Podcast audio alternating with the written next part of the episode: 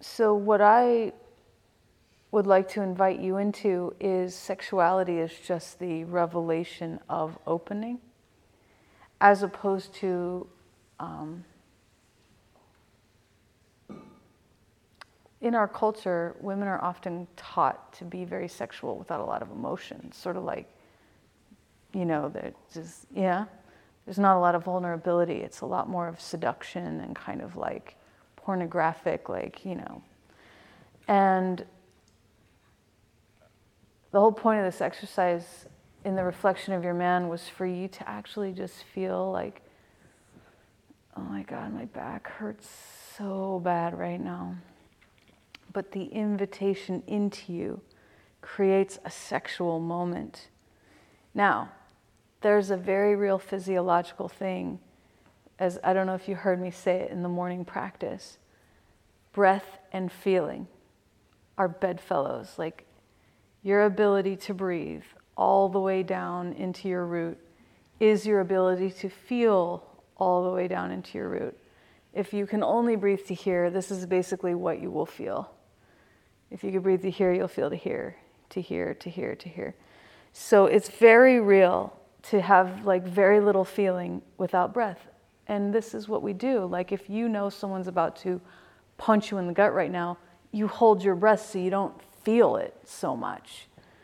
And we learn how to do this through our entire lifetime of limiting breath so that life is not so overwhelming. So it's a little bit of a chicken and egg thing of you bring the yoga, which is literally liberating feeling through liberating breath.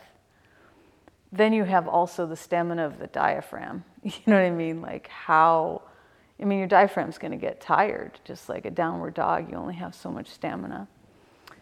Your emotional body's going to get tired with how much is there. But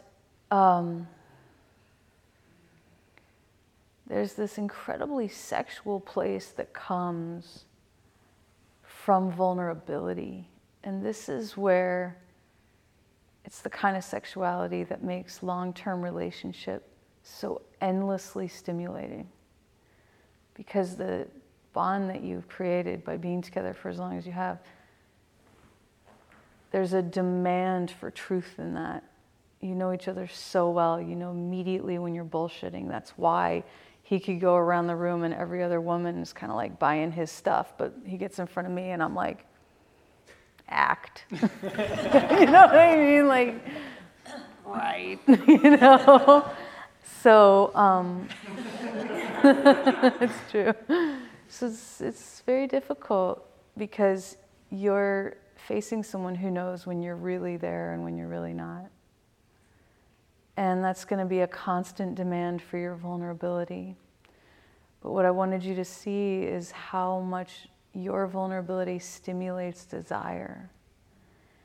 And then you start to unlock this key to being together for a long time where there's just no end to the desire.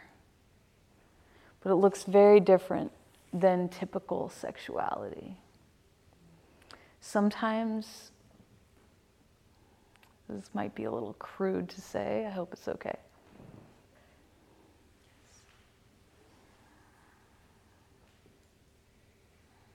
I'm perpetually surprised and moved by how the more I let down my mask, let myself feel, show my vulnerability, and invite him into it, the harder he gets. And there is no greater feeling than just feeling like a fucking mess of vulnerability and just seeing your man with this super hard cock in front of you. You know, it's just like, it blows apart everything you think you were supposed to be as a woman. And then to have him actually penetrate that with consciousness is so profound. Ultimately, that's the skill we're trying to teach because, you know, here we're not going to do all of that. But when you go home, to have your man not only not turn away, but enter you from that place, love you, see you, cherish you, heal you.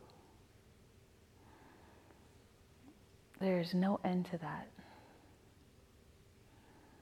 And no matter what life gives you, what kind of difficulty, pain, trauma, love can thrive right there.